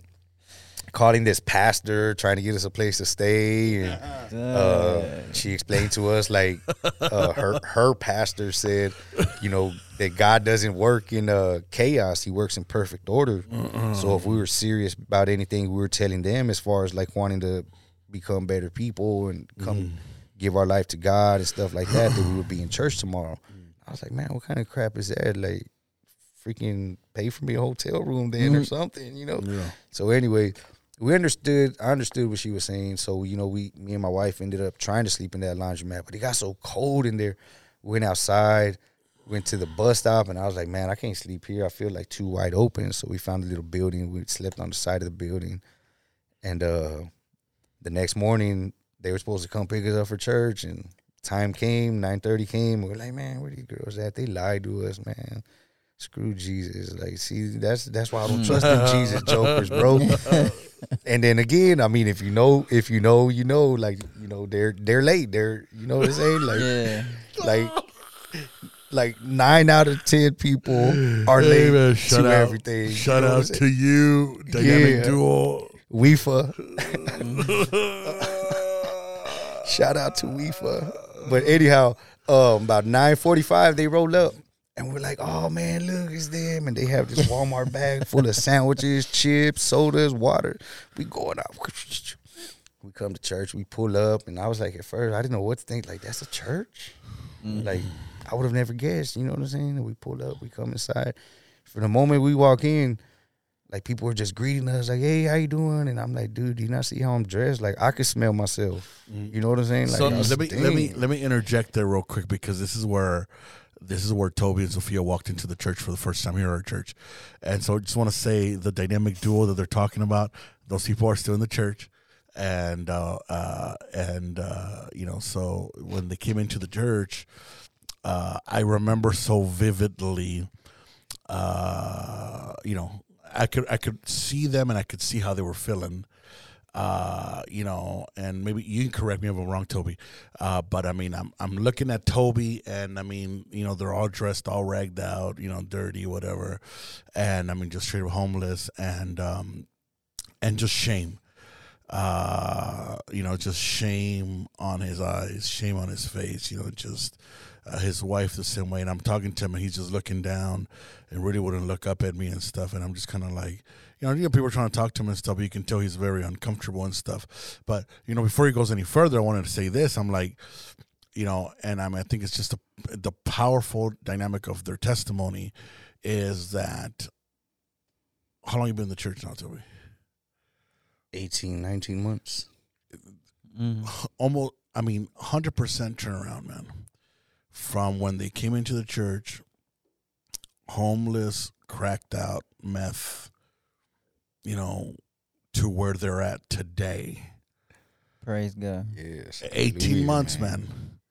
Come on. is just a miracle the miracle of what we what we promote in christ and the church efforts because part of it you know and i don't know if we're going to be able to get into the entire story of of them coming into the church but a lot of the efforts that helped them make it was the efforts of what we promote one as a church two is as the foundation the choosing hope foundation and that that premise of really believing god to help these people get off the streets and really help them get established.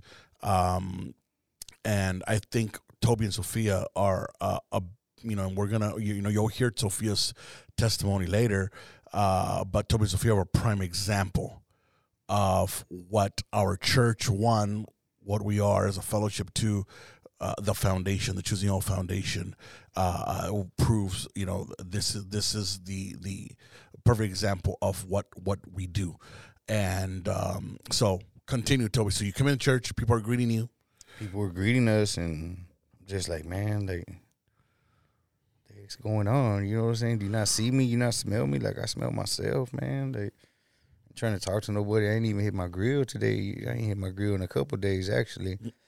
And um, I had fell out. Like I said, I got clean June 12th of that year, and this was November or September 28th. I think we came into the church. It was that Sunday.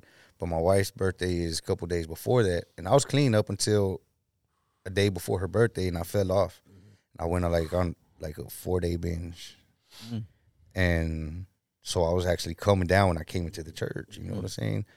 And the first service went by, and I felt like you know you were talking directly to me. You started talking about like meth heads being cracked out on meth and wife beaters, and you know what I'm saying. I was like, man, these women done told this dude all about me, and you know what I'm saying. Like Yeah. he's just directing this straight at me or whatever. So anyway, we came back to second service Sunday, and you know, me and my wife both, but we gave our, uh, I gave my life to to Christ that night. I made that decision that mm, Praise you know God. that if I'm gonna do it, I'm gonna I'm you know I'm gonna do it right. You know what I'm saying? Like I think me and you had spoke after the first service, and I was like, man, this dude ain't like all the other pastors that I had. Like mm, mm. he seems like a real one. You know what I'm saying? And so I gave my life to Christ that second service in uh, that Sunday, and like honestly, since that day,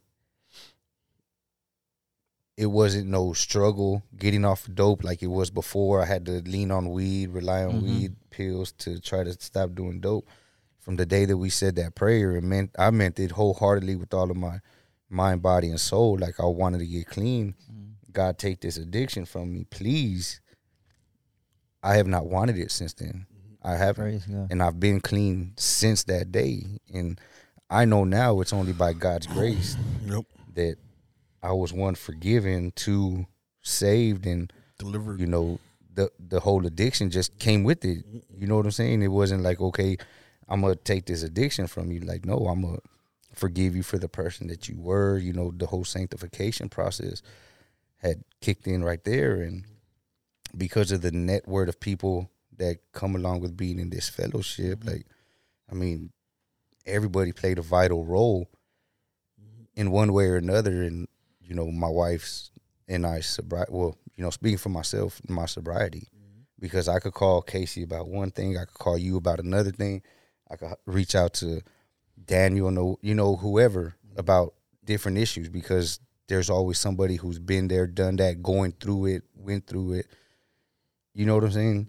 Like, and that meant a lot to me. That's what kept me coming back was the people in the church because of the well, first and foremost, the spirit that we felt. You can mm-hmm. not just feel the spirit, but you could see the spirit moving in this mm-hmm. church. You know what I'm saying? Like, and that was big for us. So I mean, a couple months in, it was like, man, like you you methed out for the world. You meth you me, not messed. You methed your whole life up mm-hmm. Mm. being in that world.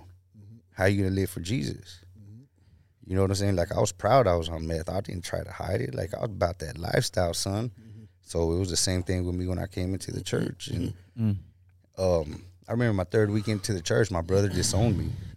And I mean, I, f- I feel like a lot of my old friends and a lot of my closest family have as well. You know what I'm saying? But I mean, I've been that's all been replaced. I mean, I remember my brother specifically telling me like that I shame him that it's embarrassing that I had to lean on God to become a man. Mm. I'm like, you know what, bro? I'm sorry you feel like that, but I don't. I I'm not.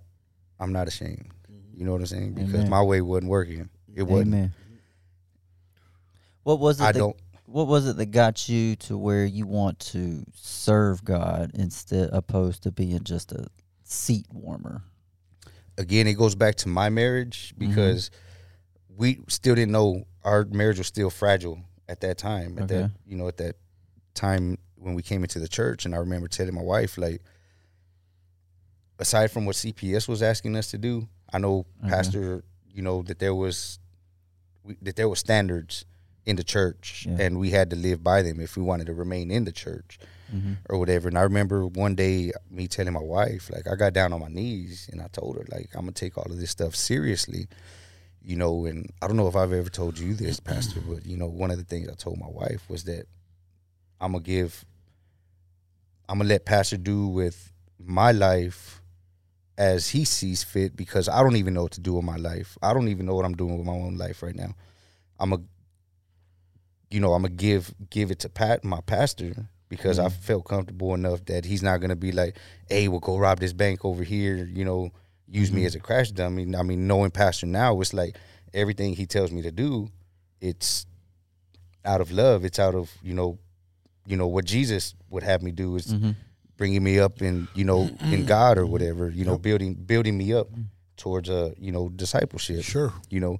So I told my wife, I'm, that's how I'm presenting myself to pastor. Like if pastor wants me to do it, I'm not even uh, a writing piece of paper. Like I'm a blank sheet of paper.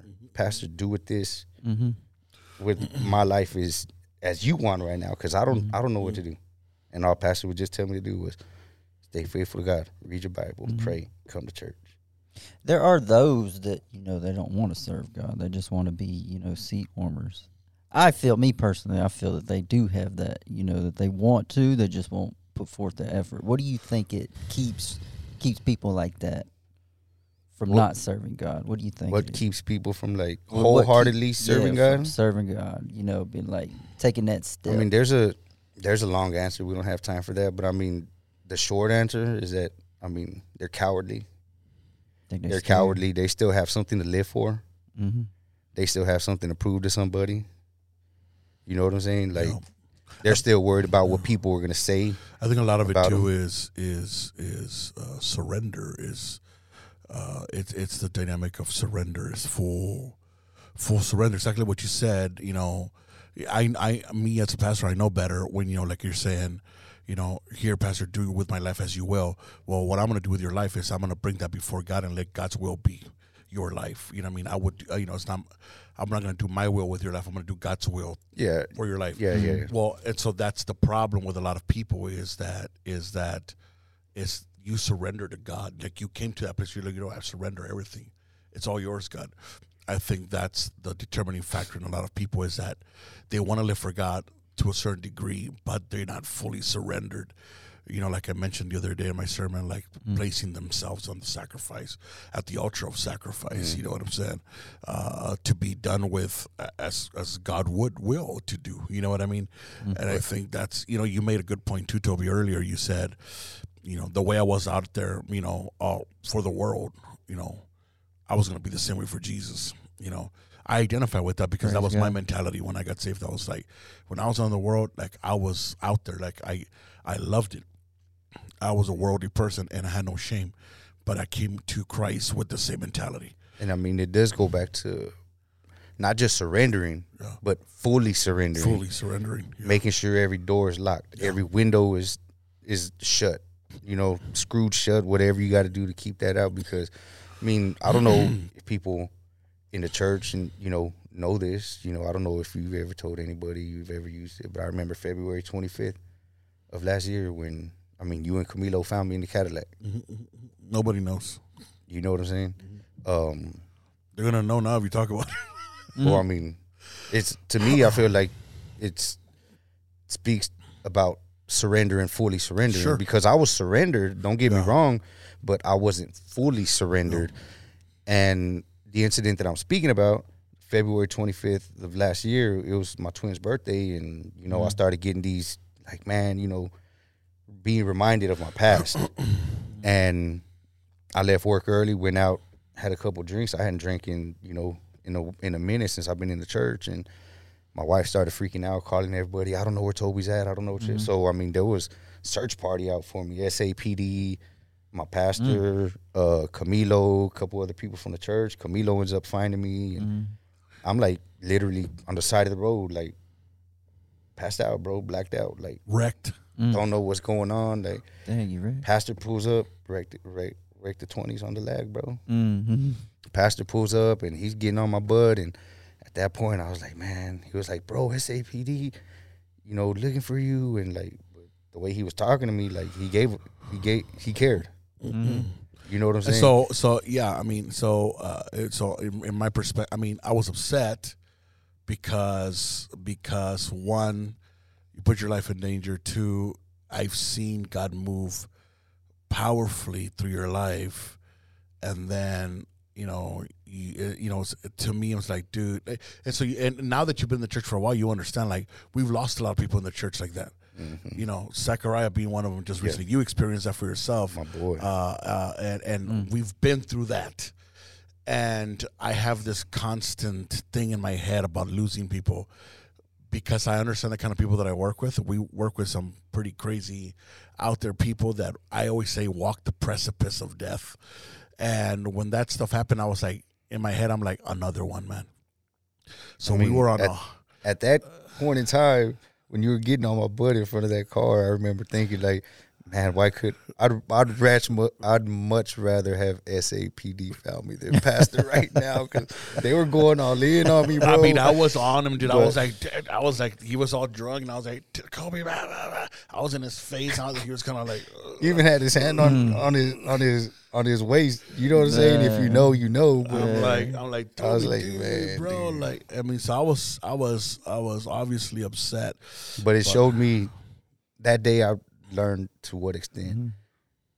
the church would go to save just one about leaving the 99 Yeah. to go look for the one lost sheep. You know what you I'm saying? really, you realizing that you know the church actually cared for you. Yeah, like, people. I mean, excuse my language, but somebody gave a damn. Yeah, For you know, for the first time How'd in my life, somebody. edit that. I mean, somebody. Somebody cared. You Voice it over saying? with How'd that make Darn. you feel? Somebody gave a darn. Yeah. You know what I'm saying? Yeah. Somebody cared enough Well- to go out of their way and look for me, bro. And shout out to real quick, shout out to Camilo because Camilo has the meth spidey sense, the drunk spidey sense. I- I, you know- mean, look, Camilo. I mean, I was frustrated. I called Camilo. I'm like, He still won't tell me. and and I mean, like, I was just upset. And I mean, Camilo, man, you know Camilo, you know the kind of man of God the man is, and uh and uh I remember I'm like, I'm like, dude, help me find this dude, man. I don't care what you got to do, bro. Find him, bring him to me, tell me what's up. And Camilo's like, I got you, Pastor. Watch, let me do what I got to do. I don't know what Camilo did. And I mean, it's not like five minutes later. He's like, I got him right here, Pastor. I'm like, where? I'm on my way. I remember mm. Pastor. It was just like, hey, we need to get him out of here, man. Like the police are gonna show up. Like you gotta, you gotta spare him. Like yes, chance. He can't stay here. He gotta go. Like all right. Mm. But uh but I mean, it was just one of those things where it was like you know, I you know, it's hard for me to explain because I tell a lot of the people that come into the church, I'm like every man, every woman, every couple that walks into the church, I know why you're here. I as a pastor, I know why you're here. I have no doubt on why you're here. I know God knows why you're here. One, because God brings people into a church as He pleases. Two, I pray for certain kind of people into this church. I know why people are here. The problem is getting people to realize why they're here. And that's where you were at at that point. I was like, dude, do you not realize, man, the greatness that you're compromising for this? You know what I mean? I don't know too if you remember. I used to tell you like, Pastor, I don't want to preach. I don't want to be in leadership. Quit saying that. Yeah. Stop. You scare me off. Mm. Yeah. And then at some Yeah. point, it was just like, man, you know what? Like, then that's when I realized you used to meth out for the world. How you gonna live for Jesus? Yeah. You know what Yeah, I mean? and it was so If- crazy to Mm. see that situation too. Now we're speaking about that because I'm like, you were all thrown up. I mean, there was throw up everywhere. It was just a bad scene. It was one of those scenes. That it was like it was almost like, like, like it was like Out like there. the life and Christ is like on the balance. Like, come on, Toby, and Toby's all like this on the uh, just uh, talking to me, and I'm like, dude, like, you know, I mean, I was like, this is vato, man, you know, and but through that to seeing the progression forward now i believe that was what the devil was after was you know along with everything else that y'all been through you know? And then these kinds of uh, of, of snafus at the beginning of the onset of your relationship with god but yet still seeing god do great powerful things and I, that's what the devil is after i think that's what the devil is uh, is is so uh, uh, threatened by is the greatness that'll come out of your life. You know, people like you and your wife. You know, couples that we have. You know, people like Casey and stuff that that that you know. If you know as a pastor, I I mean, it's not rocket science. You look at people like you and your wife, Casey, people like this, and it's like greatness. I see the greatness. And I remember a guy telling me the other day, you know, a while back, he said, Pastor, what do you see when you look at me? And I said, I see greatness. And they were like, What? Like, I mean, they were just like, You're freaking kidding me, man. I'm like, dude, all I can tell, all I see is greatness, man.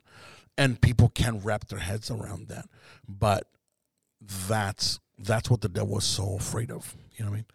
you know, like now being in the church, you know, my simple, the simplest pleasure, like greatest pleasure that I have, is getting behind the podium, and that that was my biggest fear in the world, bro. Mhm. Was I don't care if it's a room, if my kids are the only ones in the room, like that terrifies me.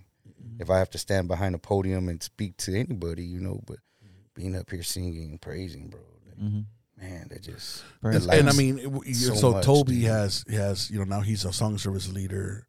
He leads our song service. He runs my services. You know, uh, you know his wife's uh, equally involved, and and you know they're like I mentioned earlier, they're they're heading up our substance abuse uh, program for the Choosing Hope Foundation. Uh, you know, putting to working to put a you know working with me, but you know primarily themselves, uh, putting a curriculum together for the foundation um, substance abuse a part of it, and uh, you know, just great, great things that are coming out of their life, you know, and and I have great aspirations for them, and you know, uh, I, he knows he knows what what we're heading towards here, um, uh, but so so I wanted you as we close it down to touch on your CPS case.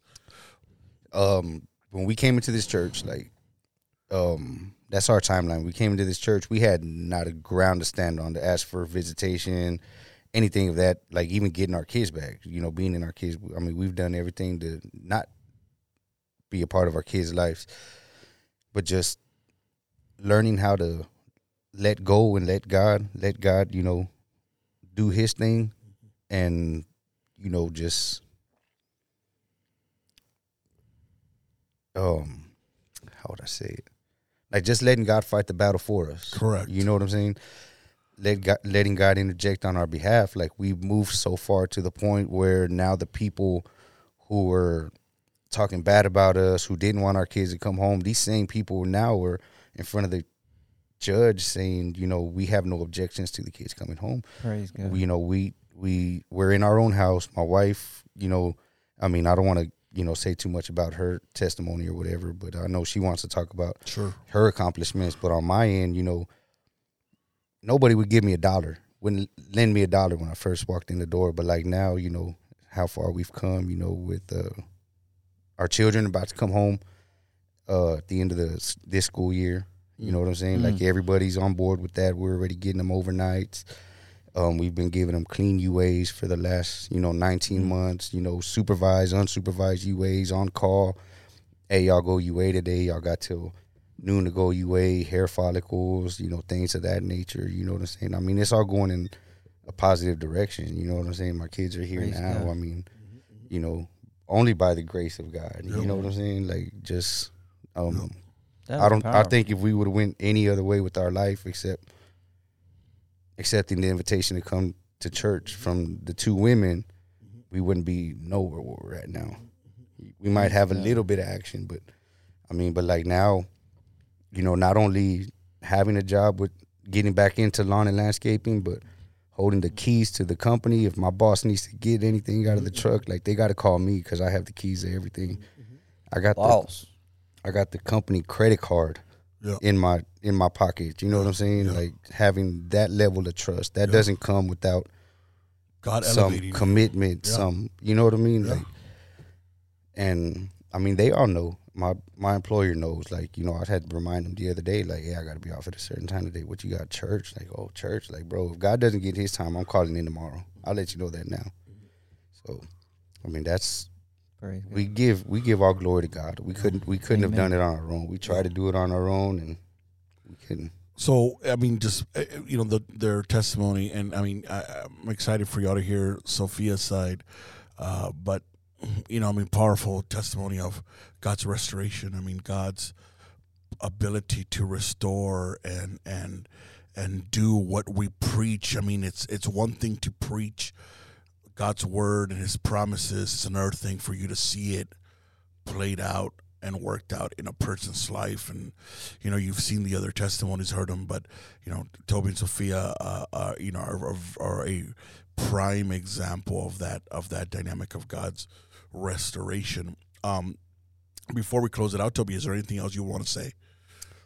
Yeah, I mean, just um, What would you tell someone that's out here watching, maybe, and they're going to be like, maybe they're in the same spot you're at? Inspire.